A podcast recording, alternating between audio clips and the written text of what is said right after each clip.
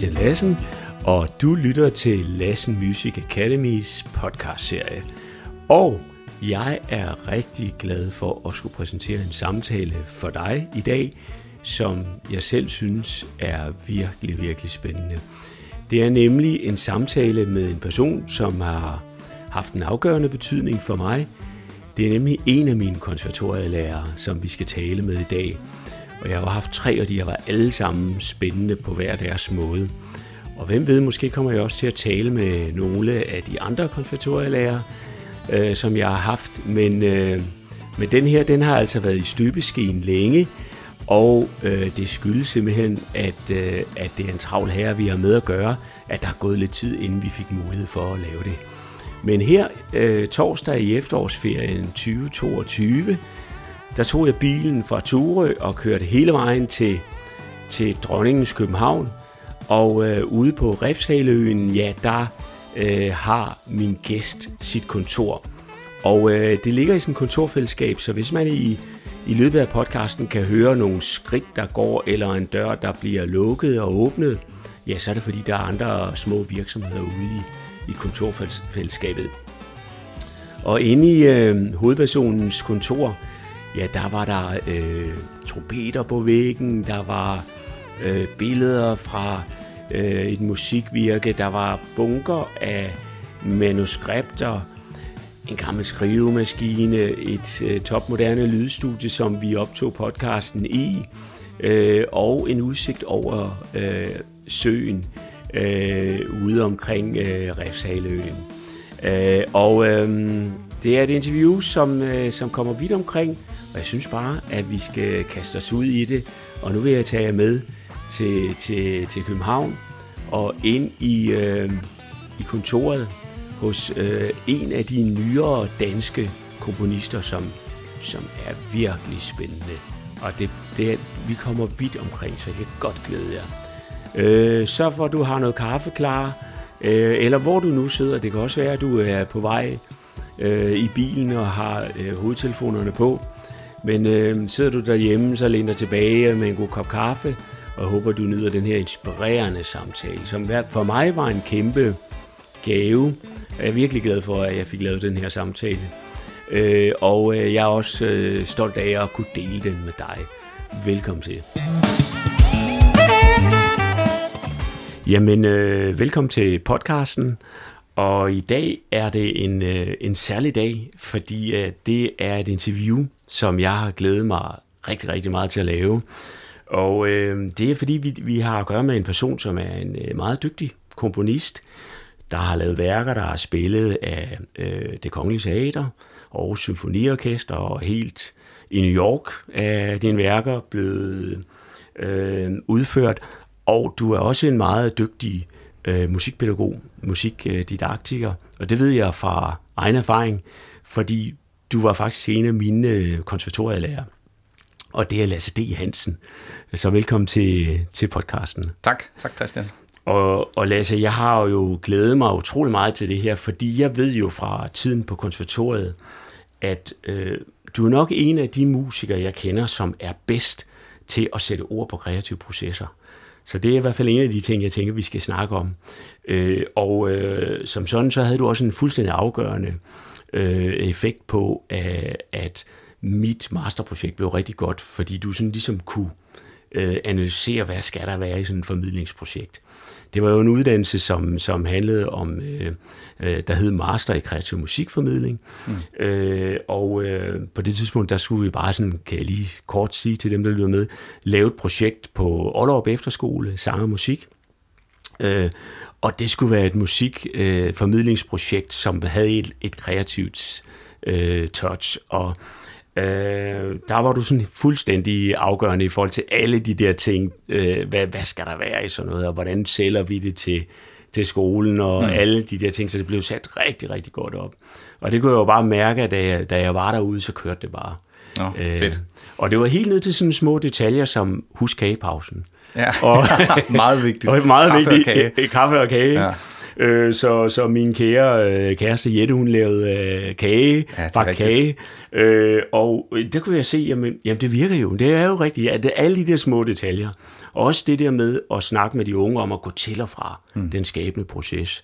Fordi det er jo noget af det, vi selv kender, når vi, vi, vi skaber det der med, at nogle gange så møder man en, en mur, og jeg kan huske, du sagde til de unge, øh, fordi nu er vi lidt i det musikpædagogiske hjørne, men vi skal jo også snakke om dit øh, kompositoriske virke og en masse andre ting. Mm.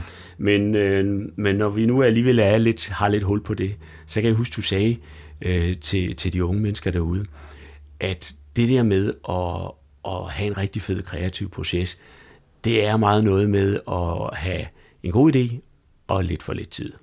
Ja, det er faktisk det Leonard Bernstein, tror jeg, der Ja, sagde det i sin ja. tid. Det skal nok passe, jeg har givet ja. den videre. Ja, ja, ja. Jamen, Ja. ja. Det, det kan, jeg kan også huske, at du uh, citerede Bernstein Ja, på, ja, på den ja. der.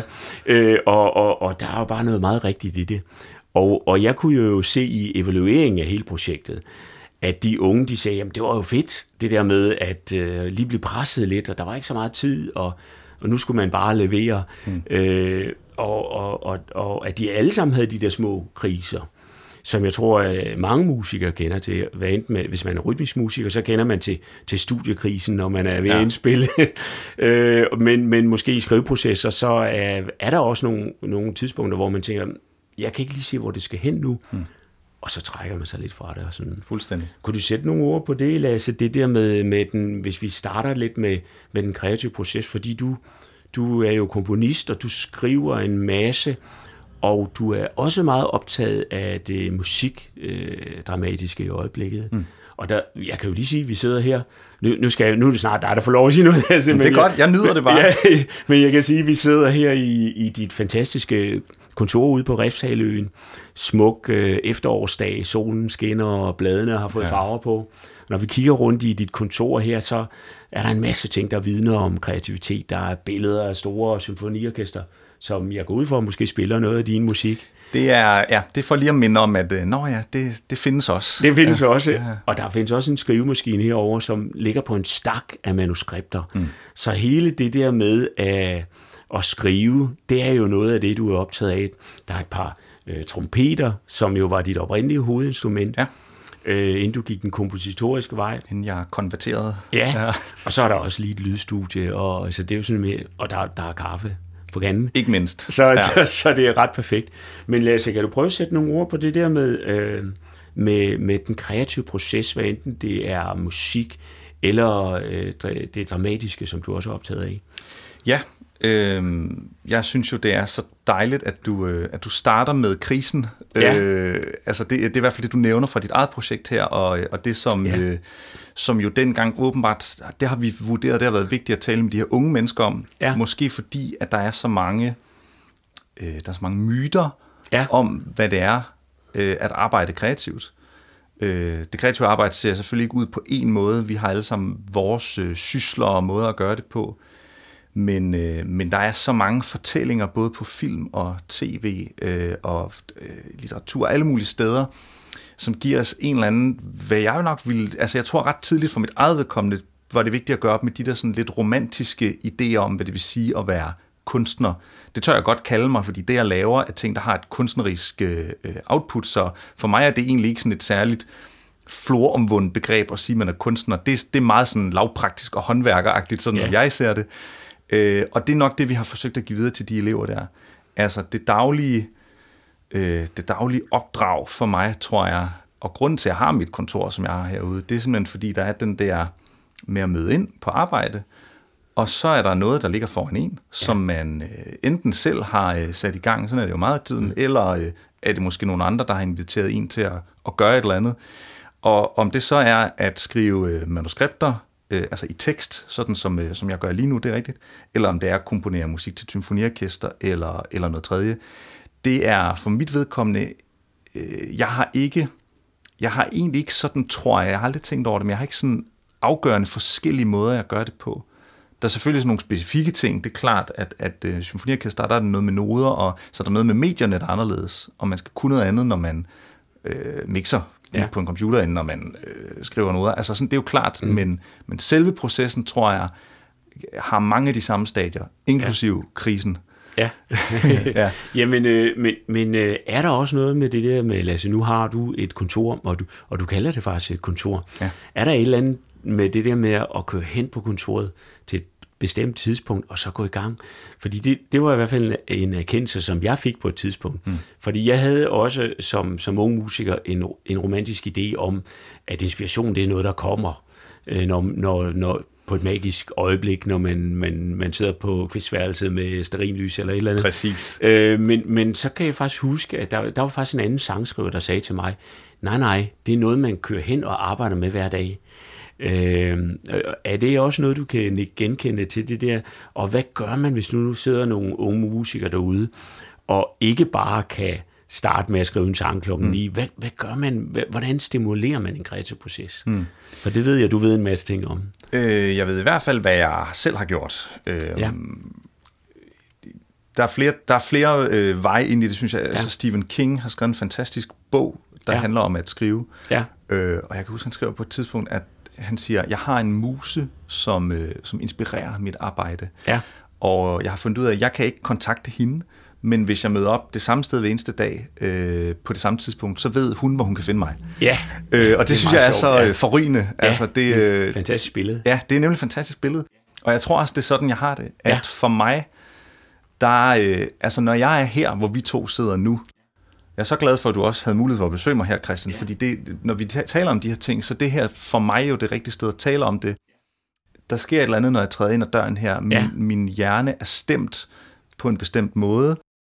Hele min krop er stemt på en bestemt ja. måde. Og det, men det er jo ikke rummet i sig selv, så, så anbefalingen til uh, unge musikere, der har lyst ja. til at arbejde kreativt, er jo ikke find et magisk rum, der stemmer dit sind på en bestemt måde. Jeg vil meget ved at sige, det er jo også tilvænding for ja. mit vedkommende. Sådan er det jo blevet, fordi jeg har brugt så mange timer herude på at, at lege og skabe og sidde og kæmpe med deadlines ja. og alt, hvad der nu følger med. Øh, og det er jo sådan en fælles historie, jeg har med det her rum efterhånden. Ja. Altså, ja. det, er jo, det er jo sådan en pavlovsk hund, der, ja. øh, der altså den måde, øh, hjernen arbejder på, når jeg er her. Og det betyder jo ikke, at jeg ikke kan gøre det derhjemme. Men det betyder, at, altså fordi det har været sådan her for mig i nærmest alt den tid, jeg har skabt. Jeg opdagede ja. ret hurtigt, det var det her, jeg havde brug for. Ja. Og det betyder, at da jeg for eksempel for et års tid siden øh, blev far, og pludselig også havde en, en lille datter i mit liv, og, og på den måde jo virkelig en, øh, altså noget, som kunne have været et ret stort virkelighedsskift, så havde jeg ikke den krise, som jeg kan mærke andre af mine kunstnere venner har haft, som er den der, hvordan skal jeg nogensinde få tid til at arbejde igen, og, og der er altid noget at gøre derhjemme, og ja. fordi jeg, jeg gør egentlig, som jeg hele tiden har gjort, jeg har haft en barsel selvfølgelig, men, ja. men øh, når jeg er på arbejde, så er jeg cyklet herud og arbejdet indtil klokken er blevet fire, og så cykler jeg hjem. Ja. Altså på den måde er det meget øh, 8-16-agtigt ja, det hele. Ja, Jamen, øh, og, det, og det er faktisk lidt sjovt, du siger det, Lasse, fordi der, der kan jeg, det kan jeg genkende fra dengang, at jeg selv fik børn, selvom det er mange år siden at øh, jeg blev faktisk mere effektiv. Fordi lige pludselig så, øh, så vidste jeg, at mit vindue det hed fra klokken 10 til klokken 15, hvor jeg skulle ja. hente min datter igen og sådan ting, ikke? Så jeg blev mere effektiv, hvor jeg tidligere, der havde tænkt, nah, jeg starter lige, når, når jeg lige har ligget på sofaen en halv time, du ja, ved, alt det ja. der. Øh, så, så man, det var ligesom om, at man tænkte, nu, nu man er nødt til at bruge tiden mere øh, struktureret. Ja. Der er en naturlig øhm, bagkant. Det er tilbage ja. til Bernstein igen, ikke? også med ja. god idé, og så lige lidt for lidt tid, så kan ja. det faktisk blive rigtig godt. Ja, ja. Jamen, øh, og det, det er spændende. Og, og den der, øh, du nævner med musen, der, øh, hvor man, der, der ved, hvor øh, at, at hun kan finde dig, mm. øh, det, der, der nævner Benny Andersson, den svenske musiker, øh, øh, også kendt fra, fra ABBA, mm. han, han taler om det der med at sidde uden for hulen. Ja. Og, og vente på, at der kommer noget ud. Øh, og det, og det, det, det er egentlig det samme. Ja. Kan man, det er bare det, det er et andet billede, ikke? men det er det der med, at hvis ikke uh, han sidder ved klaveret og, og, og spiller lidt, og så, så er han der måske ikke den dag, hvor den gode idé kommer. Mm. Er det sådan lidt i familie med, med, med det andet billede også? 100 procent. Ja. Øh, 100 procent. Ja.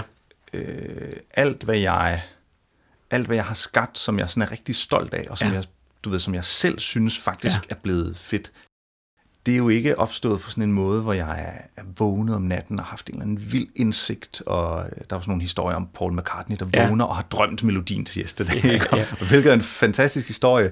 Men det, øh, det er der faktisk ikke så meget af i mit liv. Der er meget mere sådan noget med bare at sidde og skrive nogle ord, eller sidde og skrive nogle ja. toner, og lidt den ene vej, lidt den anden vej, og pludselig, før man ved af det, så er det blevet til noget.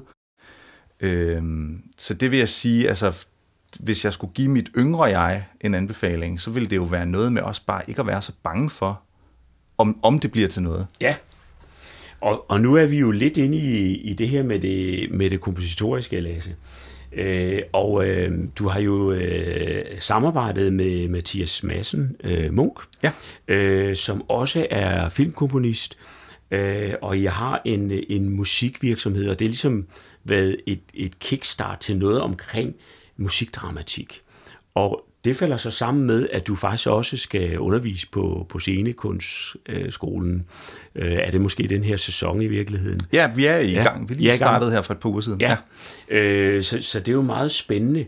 Og hele den der ting med, med det musikdramatiske, øh, er jeg meget nysgerrig på, fordi jeg kender ikke så mange, der arbejder med det. Jeg synes selv, det, er enormt, det må være enormt spændende at lave musik til en forestilling eller filmmusik.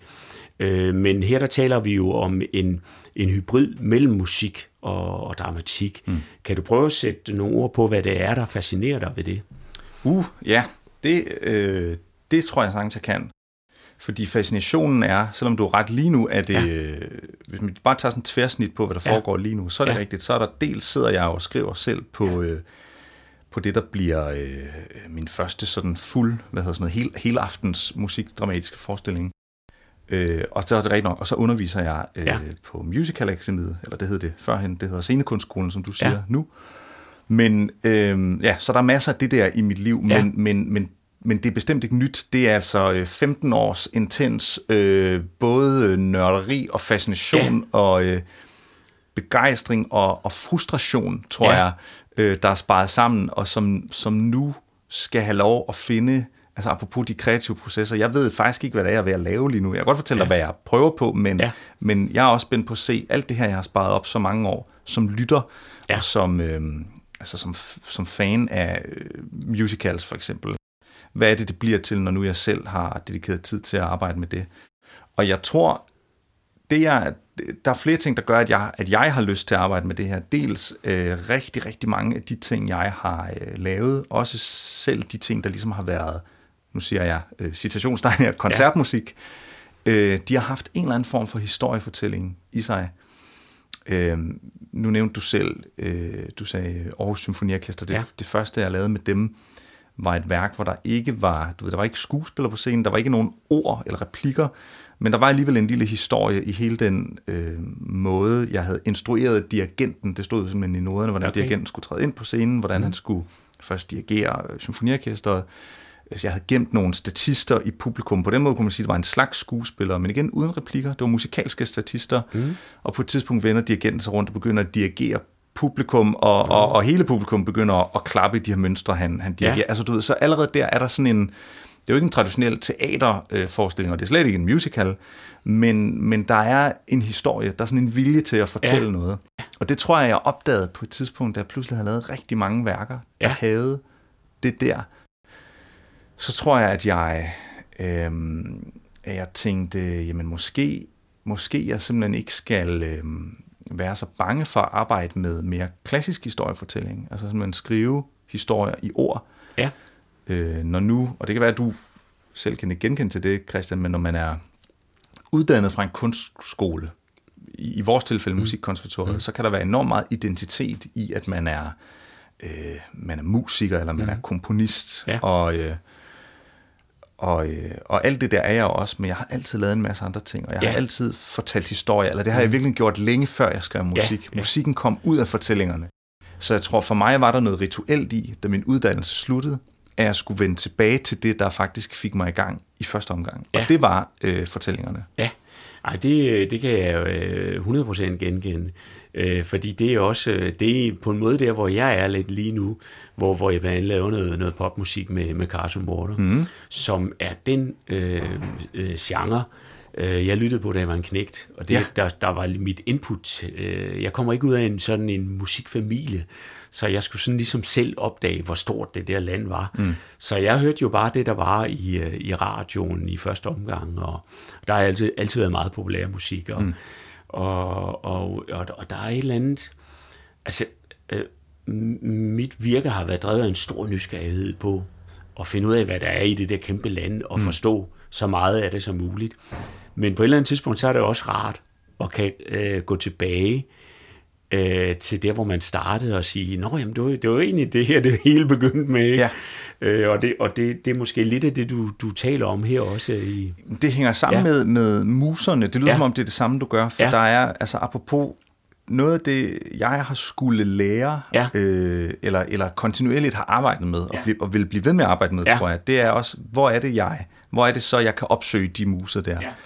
Og øh, en ting er jo at gå tilbage til det musik, der, øh, der sidder i hjertet på en, fra man mm. var... Altså det, det vi ved om det, det er, at de fleste af os lytter til, til musik, som vi lærte at kende, da vi var omkring de 14 år. Det er der, hvor vi er, nogle gange kalder man det de formative år. Det er Ja. jo sådan et, et øh, det er sådan ærgerligt, vi vil håbe, vi var formative hele livet, ikke også? Ja. Men, øh, men der sker et eller andet, der er vi lige særlig åbne ja. Ja. i nogle år.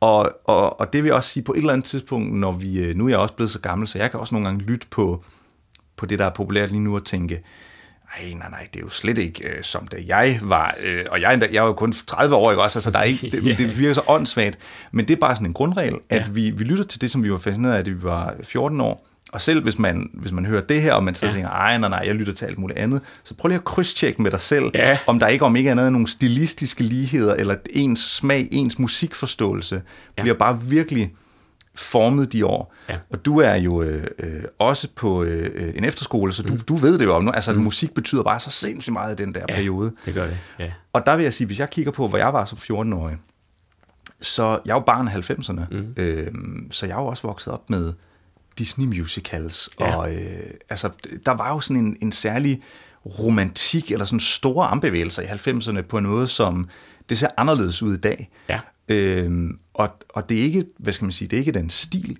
jeg så skriver med lige nu, men der er ingen tvivl om, jeg kan godt se, at en stor del af projektet er også at ture og tage det der med ind i den der lidt mere øh, ordentlige konservatorieskoling, jeg har fundet. Ja. Altså alt det der, som også er for meget, eller som også er øh, pladret, eller som er øh, på nogle punkter også lidt klodset, og lidt, øh, ja, som ikke er pænt og ordentligt, sådan. Ja. som meget af den klassiske musik kan være. Ja, men, men det, er, det, er, det er spændende, du siger det, Lasse, fordi øh, i går der talte vi lidt sammen i telefonen omkring det her interview, og, og der spurgte jeg dig, øh, fordi jeg ved, du er, er, er kæmpe fan af Bernstein, mm. øh, og, og hvordan du ser det i forhold til den, den britiske musical scene med, med Andrew Lloyd Webber, og der satte du egentlig nogle ret gode ord på, hvad, hvad, hvad det egentlig er, at han kommer ud af, og hvor, hvor, hvor forskellen ligger hen, fordi for de fleste af os kender måske netop de her øh, West End forestillinger mm. øh, fra London, og, og måske også en del af Broadway-forestillingerne. Øh, kunne du prøve lige at sætte et par ord på, øh, øh, hvad, hvad, fordi du taler om det der med at tage, tage musikdramatikken ind i, øh, i det rum, hvor du har været med konservatoriet, og, øh, men det er også alt muligt andet. Ja. Og, og, og, når, og når du siger musical til folk, jamen, så har de et billede af, hvad det er. Ja. Øh, men der sagde du faktisk nogle interessante ting i går. Jeg ville høre, om, du, om jeg kunne få dig til at, at sætte lidt ord på det. Totalt. Øhm, altså, jeg tror, at, at ordet musical er jo på nogle punkter måske lidt ligesom, når vi taler om musical, så svarer det nogle gange lidt som at, at sige, øh, hvis vi taler om Gud, eller vi taler om, øh, du ved, religion, eller vi taler om, eller kærlighed, eller det, det er sådan nogle store ord. Mm. Øh, musical er måske lidt mindre ord, bevares, men, men pointen er bare, at det ord, som, som har en betydning, som er så ladet i vores samfund, så det kan faktisk være svært. Det kan være svært at tale om tro, eller tale om Gud i dag, fordi mm. vi tænker med det samme, at vi ved, hvad det er, og det er i hvert fald ikke noget for os, eller det, det, hører, det hører hjemme i en anden tid. Mm. Og sådan tror jeg, at rigtig mange mennesker har det med musicals, og det tror jeg er, fordi det som, og det er et gæt det her, men jeg, jeg vil tro, de fleste mennesker, hvis man beder dem lukke øjnene og tænke på en musical, så vil det netop være en af dem, du nævner her, mm. en af altså det vi kunne kalde West End Ja. fra 80'erne, Andrew Lloyd Ja. Webber, det er sådan noget som Cats eller Ja. Phantom of the Opera. Ja. Le Miserable, det er ikke Lloyd Webber, men det er samme mm. skole, kan man Ja. sige. øh, øh, ja, der er flere Evita. Altså ja. de der store øh, forestillinger, som, som gerne vil noget, noget episk, og som gerne vil noget, ja netop noget storladent, og som tager meget brede fortællemæssige pensler i brug. Ja. Og allerede i måden, jeg formulerer mig på her, kan man måske høre, hvor jeg selv også sådan, altså, jeg holder rigtig meget af musikken, men hvis man kigger på historiefortællingen, som er, som er noget af det, som jeg øh, bliver draget mest af, det kan vi altid vende tilbage til, hvorfor, men, men hvis man bare kigger på den rene historiefortælling, så findes der mange andre måder at arbejde med forestillinger på, som er Ja. ja. meget mere vedkommende, synes jeg.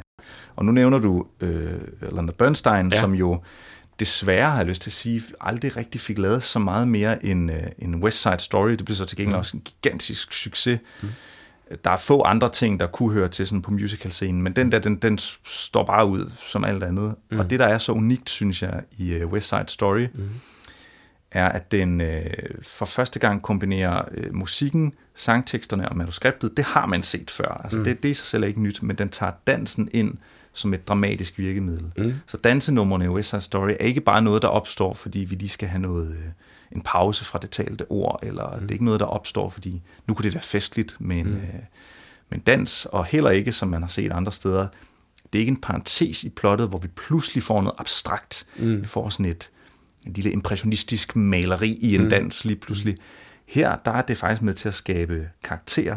Vi har The Jets på den ene side, ikke også, der kæmper mod Sharks på den anden. Og det hele den der åbningsscene, hvor der faktisk ikke er nogen ord, men som bare er koreograferet, hvor de løber ind og ud af hinanden, de her unge. Der er så meget maskulin energi i de der unge knøser, mm. som ikke aner, hvor de skal putte den hen, og mm. derfor laver de bander i New York City mm. i 1957. Ja. Altså det er saftsus med effektiv historiefortælling, hvis du spørger mig. Ja. Og det er jo det, som musicalen kan. Ja. Øh, at den kan blande de der forskellige fortællemidler. Nu nævnte jeg nogle stykker af dem, men mm. der kunne sagtens være flere. Mm. Vi kunne tale om det visuelle også. Altså der, mm. der er mange forskellige, øh, Wagner kaldte det et gesamtkunstværk, ikke Ja. også? Og, øh, og alt det der, når det er rigtig godt, synes jeg, så bærer det jo den fortælling, øh, som, som man gerne vil fortælle. Ja, ja. Jamen, øh, jamen, det er meget spændende. Og hvor, hvor øh, nu er du en øh, af dem, der sidder og arbejder med noget af det nye øh, danske øh, musikdramatik. Men hvor ser du øh, dansk øh, musikdramatik henne? Fordi øh, noget af det, som jeg jo har bidt mærke i, det er, at vi har set øh, dansk film for år tilbage markere sig kraftigt, og øh, dansk øh, dram- dramatik på, i serier. Mm. Meget populært. Øh, det spiser det råt i, i Storbritannien for eksempel. ja. Ikke? Øh, så jeg tænker, vi, vi, vi, kan, vi har sikkert også en, en, en stemme i Skandinavien i forhold til det her. Hvad, hvad, hvad, hvad tænker du, øh, hvor tror du, det kan gå hen, og hvad, hvor tænker du, det skal hen? Ja, og det er godt, du skiller de to spørgsmål ad, fordi øh, nej, det behøver ikke være, det, det kan sagtens være det samme. Jeg tænker, ja. hvis vi bare lige skulle lave sådan Ja. øh, øh, diagnosen, havde jeg nær sagt, Ja. så vil jeg sige, at dansk musical, hvis vi bare lige starter med det, Ja. ja. musikdramatik er jo bredere, Ja. men hvis vi bare lige starter med musicalen, så vil jeg sige, Danmark er jo på en gang et, øh, et øh, enormt forgangsland, hvad angår musical, og på den anden side er vi også det modsatte, enormt sådan øh, tilbageskuende, vil jeg våge påstå. Og hvordan kan man være begge dele på en gang? Øh, det kan man, hvis man, øh, hvis man har nogle fantastisk dygtige institutioner, som er blevet bygget op over mange år, som vi virkelig har her i landet, øh, som er blevet så dygtige til at producere forestillinger efter den model, som vi netop kender det fra øh, West End, som du selv mm. nævner, og, og Broadway, som, mm. som er de to store skoler i musical, altså henholdsvis New York og London. Mm. Øh, og tit foregår det på den måde, at man importerer en forestilling, hvor der jo findes manuskript, der findes et musik, der er arrangeret for en bestemt besætning af instrumenter, der findes øh, sågar en scenografi, som ofte, især i de forestillinger, vi lige talte om, mm. Phantom of the Opera osv., så, så følger der en scenografi med, som skal død og pine se ud på den her måde, og det mm. samme med kostymerne. Mm. Og de der sådan lidt samlesæt-agtige måder at arbejde med musicalen på, er vi blevet vanvittigt gode til. Altså mm. nogle af de bedste, så gode, så når der skal udvikles nye ting, også til Broadway for den sags skyld, så har man samtidig placeret det i det, der tidligere var Fredericia Teater i Fredericia, mm. hvilket jo er den vildeste iværksætterhistorie, at vi har, mm. eller havde, mm. nu der, der er noget nyt undervejs, ikke også, men, men et, et lille musicalteater i en lille provinsby i Danmark, Ja, som jo pludselig udvikler til Disney og DreamWorks og, og de, de allerstørste. Ja. Så, og det er derfor, jeg mener, det går sindssygt godt for dansk musical. Vi har Musical Akademiet, som jeg også, øh, øh, som vi har nævnt, mm. som jo leverer øh, fuldstændig forrygende spillere, der har et mm. kompetenceniveau, som vi aldrig har haft før i Danmark. Mm. Den er jo kun 20 år gammel, den skole, tror jeg. Ja. Samtidig kunne vi lave en, vi kunne kigge en anden vej og sige, mm. okay, men hvad med sådan nogen som os, der skaber, hvordan ser mm. det ud? Og lige nu har vi ikke så mange øh, originale fortællinger. Mm. Altså vi har ikke, øh, ja, vi har ikke fortællinger, der vokser ud af noget øh, dansk. Typisk så oversætter vi måske, så kan vi sige, man laver, tager en spillefilm, der har været populær, mm. så oversætter man den til en musical, for en, for en øh, popsmusiker til at skrive musikken. Mm. Og det i sig selv er, er sådan set ikke skidt. Det er også et mm. sundhedstegn, der bliver udviklet nye ting. Men, men der findes ikke meget af det helt originale, altså hvor der sidder en forfatter eller en komponist, eller begge dele, som har lyst til at fortælle en historie, som, som de har erfaret. Og det vil sige, at vi har, selv når vi laver nye ting hjemme i Danmark, så har vi stadig en meget sådan amerikansk måde at gøre det på. Altså det er jo også et sprog. Ja. Jeg vil jo påstå, ja. at musicalen ikke er en genre, men det er en, det er en måde at arbejde med henholdsvis musik og dramatik på, som, som kan være genrefri. Altså du mm. kan tage en hvilken som helst musikalsk stilart eller dramatisk stilart ja, det er egentlig rigtigt, ja. og bruge ja. det. det. Det er i hvert fald, ja. det synes ja. jeg er en, en uh, inspirerende ja. tanke. Ja, det er det, ja. Øh, men det gør vi ikke så meget nu, og derfor tror jeg, at konklusionen er, at hvis man har lyst til at gøre det der, så det her faktisk det absolut bedste tidspunkt i Danmarks historien, ja. at, at have lyst til at gøre det, fordi ja. alle forudsætningerne er der. Der ja. er et publikum, ja. der er i højere og højere grad, og det er jo ikke uvæsentligt. Mm. Musical er jo ret ofte øh, nogle udstyrstykker, ikke også? Ja. Der er også nogle økonomiske incitamenter for, at man efterhånden kan begynde at, at lave helt nye ting. Ja. Ja. Det var, nu blev det en lang, nu kan ja, jeg høre, nu skal ja. jeg nok træde ned for sæbekassen. Nej, nej, nej, nej, nej jamen, det, er, det er jo meget spændende, Lasse, fordi at du står jo lige midt i det hele. Fordi noget af det, der fascinerer mig ved musicals, det er det der med, at vi lige pludselig har måske nogle replikker, der bliver sunget. Mm. Og, og hvad, hvad, hvad tænker du, forskellen kan være på en replik, der bliver talt af en skuespiller, og, og en, der ligesom er, ligger oven på noget musik, eller er underbygget af musikalsk?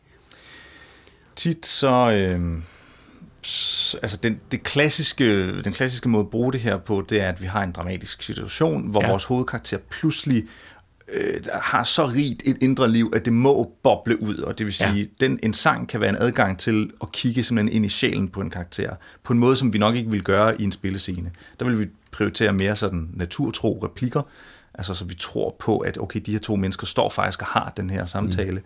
og pludselig, når den ene så begynder at synge, så er vi i et andet rum. Mm. Det er meget det, som romanen i virkeligheden også ja. kan. Altså ja. en roman, hvor der jo ikke er musik, men hvor vi har adgang til en indre monolog hos en ja. karakter. Nå ja, ja.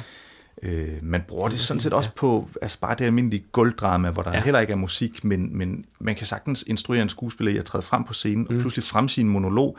Den har på den måde lidt den samme øh, rolle, som en, en sang vil have. Mm. Altså det, så ved vi godt, at nu er det ikke naturtro, men det er noget, der, der kommer fra den her person. Det ja. er en tankestrøm eller ja. en følelsesmæssig tilstand. Men forskellen, når vi så sætter toner på, mm.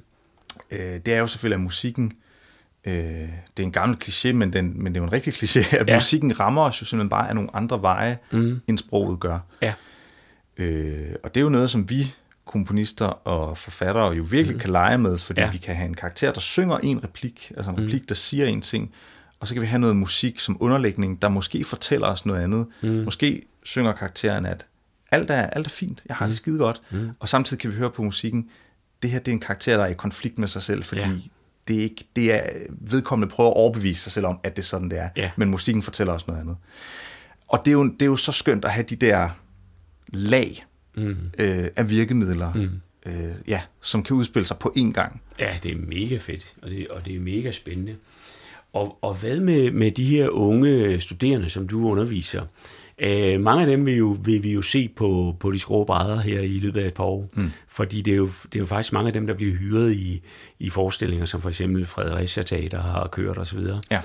Øh, og i, i højere og højere grad også de øvrige ja. scener, der er virkelig ja, der er sket efterspørgsel kæmpe, ja. på ja.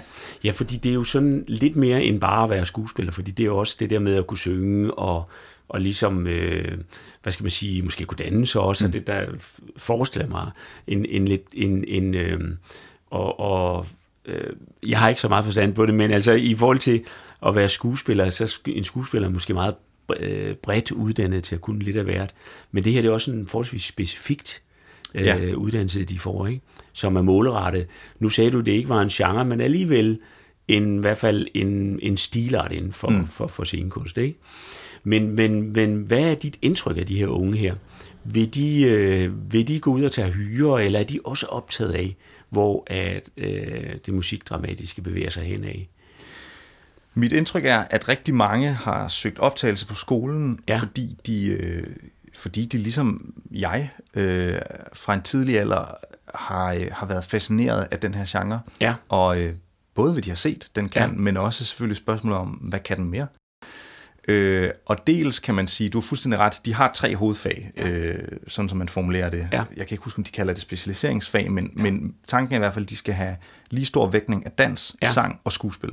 Og det i sig selv er jo en rimelig øh, umulig opgave. Altså, ja. Altså på den måde er uddannelsen øh, et lille mirakel, at det overhovedet ja. lader sig gøre at få, ja. få nogen som helst ud derfra, ikke? Ja. fordi det er ja. så vanvittigt meget, de skal spænde over de her øh, ja. øh, unge mennesker. Ja.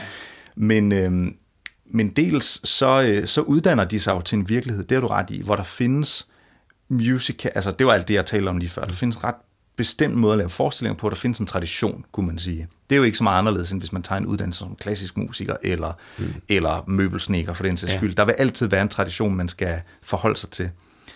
Samtidig har jeg været øh, heldig, og det er egentlig længe før jeg blev ansat på akademiet. Jeg har været heldig, at jeg har mødt rigtig mange, og har fået lov at arbejde med rigtig mange af de her øh, unge musical performer, som det hedder, i forskellige sammenhænge øh, og jeg får lov at skabe sammen med dem, og jeg kan mærke, at der er en helt vild efterspørgsel efter at få lov faktisk at skabe og få lov at, at udtrykke sig. Lad os nu sige, at man gik på et rytmisk musikkonservatorium som, ja, som mm. bassist, som mm. dig selv for mm. eksempel, mm. så ville det være helt naturligt, at man komponerer eller på den ene eller anden måde er skabende, og i hvert fald, hvis man spiller et band, er medskabende som minimum. Mm. Og der har deres virkelighed på akademiet nok i nogle år set ud som om, at de, at de kommer ud fra en skole, og så kommer de til at stå i en berømt, du ved, sådan en chorus line, altså hvor man, ja. hvor man står og er ensemble, eller, eller for nogens vedkommende kommer man frem på scenen, men man står i forestillinger, der findes, og som er spillet milliarder gange før, mm. og så får man en ansættelseskontrakt og skal spille den her forestilling øh, måske 90 gange, måske 120 gange, mm. hvis det går rigtig godt. Det er rigtig mange gange at gøre det samme, ja. aften efter aften, og ja. på et eller andet tidspunkt, der får man jo lyst til selv at være med. Ja. Og, det, og det er jo noget af det, vi så prøver Øh, det er noget af det, jeg er blevet hivet ind til også at gøre, kan man sige, aktivere den, øh, den, den sans, der handler om at skabe ja. Ja, hos, hos de unge der. Ja. Så vi arbejder virkelig rigtig meget med kreative processer. Ja, Jamen, det, er, det er super spændende. Man kunne, man kunne næsten forestille sig, at der kommer nogle nye øh, øh, trupper og ensembler, øh, som, øh, som man så det, var det omkring, øh, var det 90'erne, hvor mm-hmm. øh, Dr. Dante og Præcis. alle de her ting øh, virkelig havde vind i sejlene og sådan noget, ikke? Der er i hvert fald så. potentiale til det. Ja. Altså det, det vil jeg sige både øh, ja, for akademiet, men i det hele taget for, for Teater Danmark. Jeg, jeg, jeg vil ikke være overrasket, hvis der sker en, en lille revolution i løbet ja. af, af nogle år. Ja, jamen, det er spændende. Øh, Lasse, jeg vil også øh, snakke lidt om, om, om din musik. Øh, fordi nu nævner du den her, øh, øh, det her værk, som, som Aarhus Symfoniorkester opførte.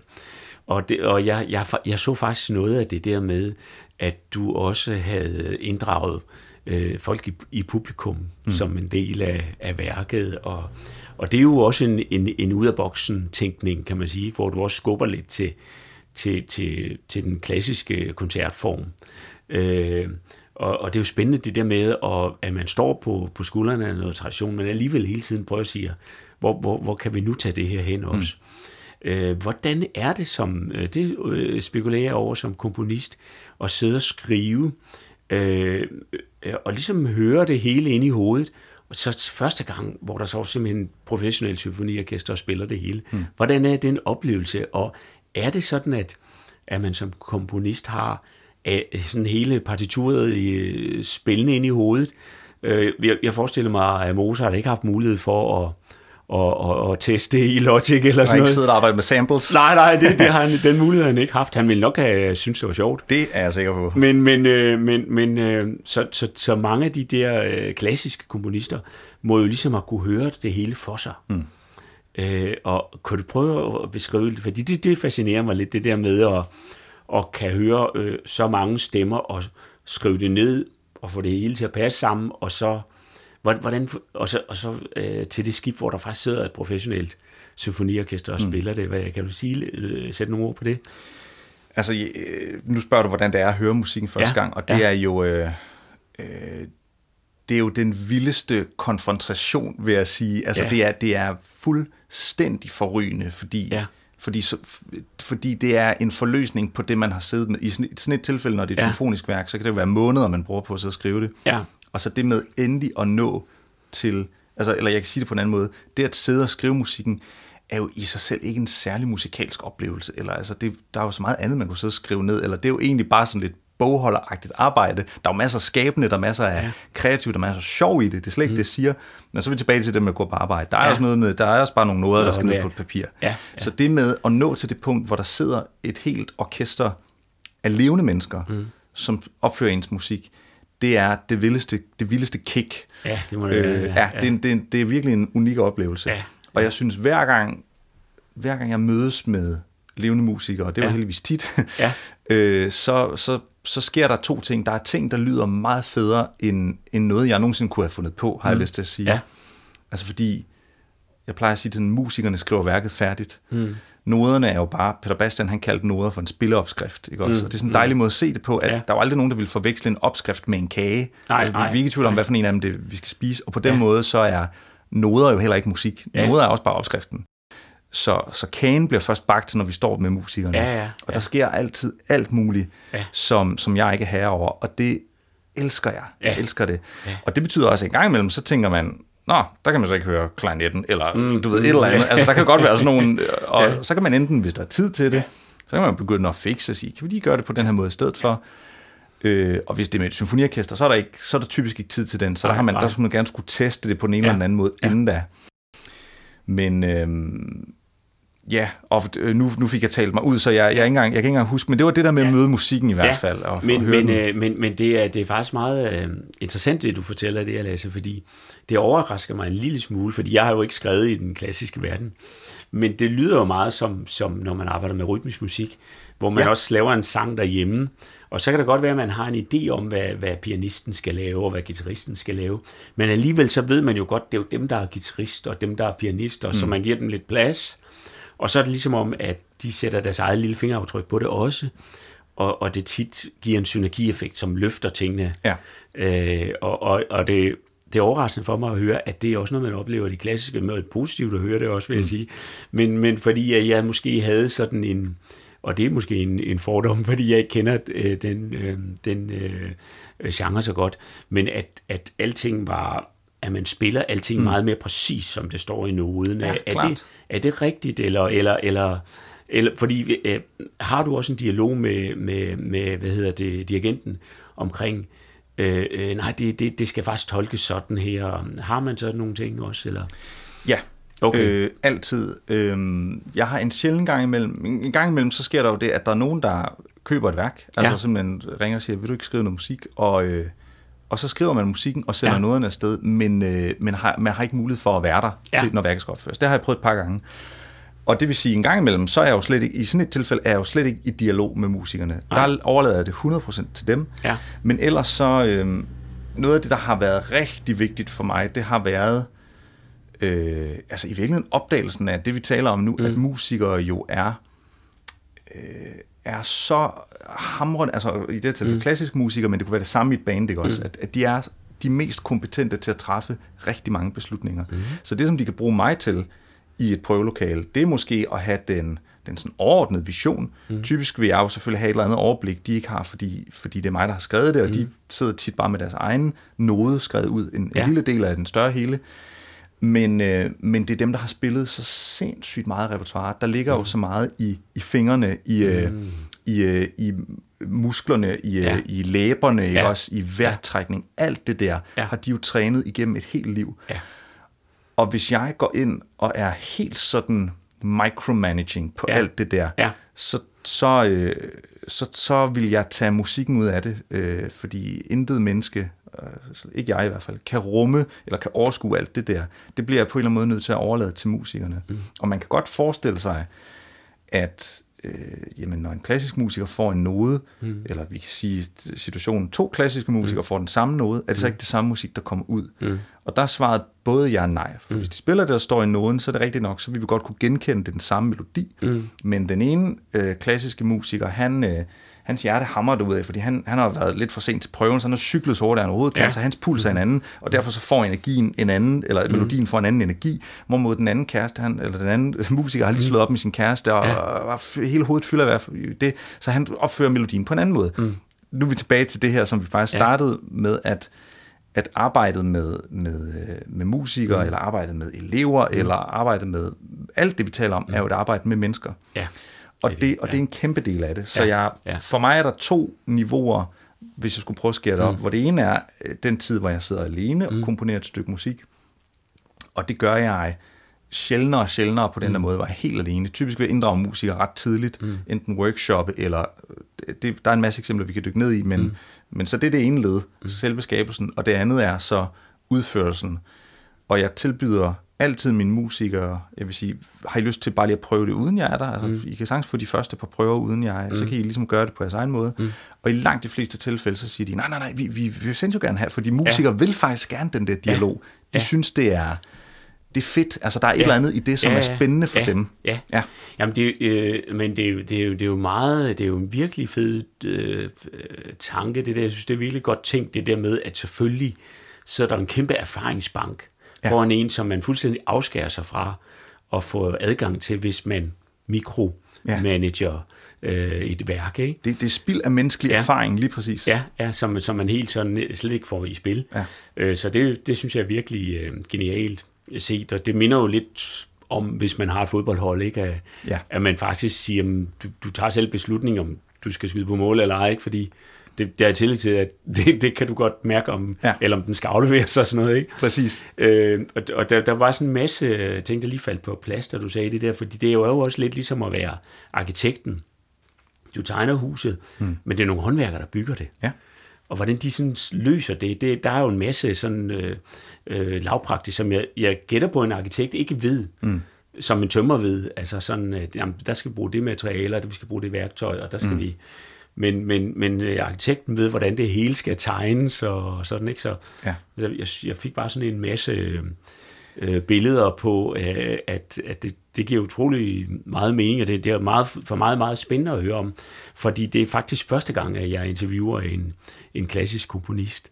Øh, ja. Så, så, så det, det er meget spændende at høre om. Altså, for, jeg, jeg kan ja. sige, øh, jeg vil du aldrig tilføje til din fodboldanalogi, for jeg synes, ja. det, er helt, det er fuldstændig rigtigt. Øh, det handler om at lade spillerne ja, ja. gøre det, de skal på banen. Ja, og der kan ja. jeg ikke stå og råbe ud på sidelinjen, for ej, så har de ikke ro til at gøre det, de skal. Ej. Men der er en masse strategi i, hvordan man så sætter sit hold. Hvad er det for nogle spillere, der skal spille på det her fodboldhold? Ja. Og der lærer man jo også hen ad vejen, hvad er det for nogle musikere, jeg arbejder godt ja. sammen med? Og hvad er det for nogen, jeg netop, og jeg tænker også, du kender det, øh, ja. Christian, fra, fra de bands, du spiller i. Ja. Når man har spillet band i, i mange år. Jeg har også ja. folk, jeg har spillet bands med i mange år, fordi jeg, jeg kom, den klassiske musik er kommet ret sent i mit ja. liv i virkeligheden, så, så jeg, måske er det også der, det kommer fra. Jeg har den der grundlæggende erfaring med, at når jeg har spillet med de her mennesker i så, så mange år, ja. så har vi også et fælles sprog. Ja. Og, jeg, og jeg skal bare lige øh, vrikke lidt med ørerne, eller rynke et øjenbryn, ja. og så ved vi alle sammen, altså, ja. man, man, man læser det, og tit er det ikke bevidst. Det er ja. noget, der sker, mens musikken spiller. Og jeg kan høre, når Christian han gør lige præcis det der med bassen, så ligger jeg mig sådan her i forhold til. Ja. Og det ryger forbi, intellektet. Ja. Altså igen, det er slet ikke udtalt. Det er ikke aftalt, men det virker alligevel. Ja. Og den kan man jo selvfølgelig sagtens få, også med klassiske musikere. Ja. Øh, lige før, Lasse, der nævnte du det der med, at nogle gange er der bare nogen, der bestiller et værk. Ja. Og hvordan fungerer den verden? For den, den, den kender jeg jo heller ikke så meget til, fordi øh, øh, da jeg startede med at spille i Odense, der var der en, en, en, øh, sådan en, en blomstrende scene på det rytmiske miljø, øh, blandt andet centreret omkring det, det, det hed engang Hansens værtshus. Ja. Fordi der, der kunne alle bare få lov til at spille. Man spillede på døren, og han forholdt sig fuldstændig, slet ikke til, hvad vi spillede. Det var han sådan set, om ikke ligeglad, så var han i hvert fald sådan, at barn den kører alligevel. Så hvis det, hvis det er kedeligt, så går folk bare i baren og sådan noget, og så tog man indtægterne fra døren og sådan noget. Ikke? Mm. Men det betød, at der kom, der kom en masse spændende, spændende rytmisk musik øh, i de år. Og det var jo ikke bestillingsarbejde, det var jo bare, vi har stået, folk har stået i nogle øvelokaler og lavet et eller andet, de selv synes var, var mm. spændende og vil bare ud og spille med det. Ikke? Men den anden vej rundt er jo, er jo interessant, hvor, øh, hvor der simpelthen kommer en bestilling. Hvordan fungerer det? Er det noget med, at et symfoniorkester skal opføre så og så mange værker i løbet af et år, og noget af det skal være fra, fra øh, bagkatalog, som folk kender, og noget af det skal være ny, øh, hvordan, øh, ny musik. Hvordan fungerer sådan noget? Øhm, jeg tror, du har ret i, at der findes i, altså jeg tror ikke, jo måske faktisk i den rammeaftale, der er lavet ja. med Kulturministeriet, ja. og nu, det skal lige siges, jeg ved faktisk ikke nok om det her, men jeg kunne, der er et eller andet krav til, eller symfoniorkesterne har en forpligtelse til ja. også at opføre nyskrevet musik. Jeg er ikke sikker på, at det er helt ned til så og så mange værker, ja. men, øh, men det tror jeg, du har ret i. Og så er der, jeg vil sige, der er sket et kæmpe skift for symfoniorkestrene, bare lige for at tage dem. Øh, altså i dag har alle symfoniorkestre øh, i, i Danmark også øh, enormt meget lyst til at opføre øh, nyskrevet musik. Sådan har det ikke altid været. Det handler også lidt om, hvordan vi som komponister måske mm. har været mere eller mindre øh, samarbejdsvillige. Ja. Der tror jeg, der har været nogle, øh, der har været nogle generationer for ja, nogle generationer siden, som har som måske, hvor det mere har været en krig med mm. orkestrene, mm. men, mm. men, øh, men situationen er heldigvis en helt anden i dag. Så man vil faktisk som øh, moderne symfoniorkester utrolig gerne arbejde med nyskrevet musik. Ja. Og ofte så, øh, altså en gang imellem, så er det jo bare, vi har en koncert den her øh, torsdag, øh, ja. og kunne tænke dig at skrive et nyt værk. Ja. Og så er der frit valg på alle hylder. Øh, og en, en gang imellem, så, så kommer der en bestilling med, med en opgave. Ja. Øh, det her det er en del af en festival, der har det her tema, Ja. eller i år er det så og så... Øh, nu nævnte jeg det her værk før, faktisk, Mm. som et af de her værker, som jeg ikke har været til stede, øh, Mm. eller hvad hedder sådan noget, som jeg ikke kunne være til stede Ja, med ja. musikerne i. Men der var en meget konkret opgave. Øh, De havde kontaktet fire komponister, en dansk, svensk, norsk og måske islandsk. Øh, Og, og hver komponist skulle skrive et nyt værk, som på den ene eller den anden måde forholdte sig til en, en komponist fra deres eget land. Okay. Så man fik ligesom Ja. lov at vælge. Mm. Og jeg valgte lige efter bogen Karl Nielsen. Mm. Mm. Øh, Ja, øh, og, det, oplagt. og det var, det Ja, var ikke bare fordi, jeg ikke kunne finde på noget godt, men det er fordi, jeg, har, jeg er jo selv fra Fyn. Ja, Øh, ja, ja. Og, øh, og, øh, og hedder Lasse Hansen, eller der er sådan et eller andet. Ja, Jeg, ja. og jeg kommer nemlig heller ikke ud af noget sådan øh, på nogen som helst måde musikalsk. Det gjorde Karl Nielsen selvfølgelig, men, men der er et eller andet i den der historie, mm. som jeg fra starten bare har været opmærksom på. Okay, hvis man kan hedde Karl Nielsen, så kan man også hedde Lasse Hansen. ja, selvfølgelig. Ja. Øh, ja, eller ja. det, der var, Ja. igen, det var ufarligt. Ja. Øh, jeg tænkte, Nå, det er fint, det gik jo Ja. meget godt for ham, ikke også? Øh, og så kan vi tale om det fynske landskab, og vi kan tale om folkmusik og 117 andre ting, Ja. men, men pointen er bare, at der var en meget klar ramme at arbejde i. Ja. Så jeg valgte nogle Karl Nielsen sange, som jeg øh, øh, ja, øh, skrev om på alle mulige måder, så, Ja. ja. så for, for formentlig ret få kan høre, at det overhovedet stammer fra Nielsen, men, men øh, det var en forholdsvis specifik opgave. Og, og hvis du spørger mig, Christian, så vil jeg sige, at det er tvækket svært, det her mellem, at der på den ene side er en bestillingsvirkelighed, hvor telefonen jo ringer med en, med en mere eller mindre konkret opgave. Det er jo enormt dejligt og meget, meget privilegeret. Ja. Jeg er sikker på, at der er mange bands, der det hvor man måske kender det på de rytmiske scener, så kan det være, at det netop er en festival eller et Mm. spillested, der ringer og siger, kunne I tænke jer at komme og spille koncert? Mm. Så det er meget privilegeret på den ene side. Mm. Og på den anden side, så er der også den del, som du øh, fortæller om tilbage i Odense, ikke også? Mm. Øh, at, at de der scener, de opstår jo også bare ud af hjerteblod. Ja. Så det er store opdrag for sådan en som mig, der har haft altså nærmest kun bestillingsopgaver de sidste mm. 6-7 år, Ja. det har været at finde ud af, eller det har været at bevare det der hjerteblod i det. Ja. Ja. For nu priste vi i starten af vores snak mm. det her med at kunne finde ud af at gå på arbejde, Mm. og det tror jeg virkelig er en, en vigtig ting. Men det er klart, hvis det bliver fornuftigt, Mm. eller sådan, altså musik er jo også inspireret. Ja, ja, det bliver det jo ja. nødt til at være. Ja, ja. Så det er balancen mellem de to, som er fuldstændig afgørende. Og, øh, og jeg har, som jeg fortalte dig, mm. i, det, da vi rigtig nok talte i telefon Ja, i går, ja. jeg har lige nu sat sådan en bremseklods i, øhm, i bestillingsopgaverne, Ja. fordi at det har været vigtigt for mig efter en masse travle år, Ja. også bare at have den der tid, hvor jeg kunne arbejde på noget, som jeg... Øh, altså kunne arbejde på noget, som man i virkeligheden ikke ved, om bliver til noget. Ja, Fordi ja. så, så arbejder man mindre målrettet Ja. på en... Det kan, der kan sagtens være masser af tempo og masser af inspiration i det, Mm. men, men, øh, men det her med egentlig bare at, at sidde og, øh, og gøre noget, fordi det er spændende i sig selv, Ja. det tror jeg har været en, en, øh, et vigtigt element at genindføre i Ja. mit arbejdsliv. Ja, og her der hopper vi ud af første afdeling af samtalen med Lasse D. Hansen. Og øh, ja, det blev endnu en øh, samtale, som havde saft og kraft øh, til at vare øh, lang tid. Øh, så øh, nu hvor vi er øh, godt øh, 55 øh, minutter inde i, i sådan et afsnit her, ja, så skal vi øh, have en, en lille pause.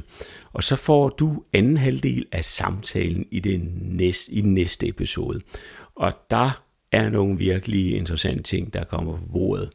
Øhm, fordi det er jo øh, første gang, jeg taler med en, en musiker, som, som øh, er uddannet til at komponere til, til klassiske øh, Øh, symfoniorkester og mindre setups inden for den verden. Øh, og øh, ja, det var jo øh, rigtig spændende for mig at, at lige få en indsigt i, hvad, hvad, øh, hvad det alt sammen handler om. Og jeg håber også, det har været rigtig spændende for dig. Og jeg håber, du vil lytte med næste gang, og så vil jeg sige tak, fordi du lyttede med. Og indtil da, husk nu at spille den musik, som gør dig allermest glad.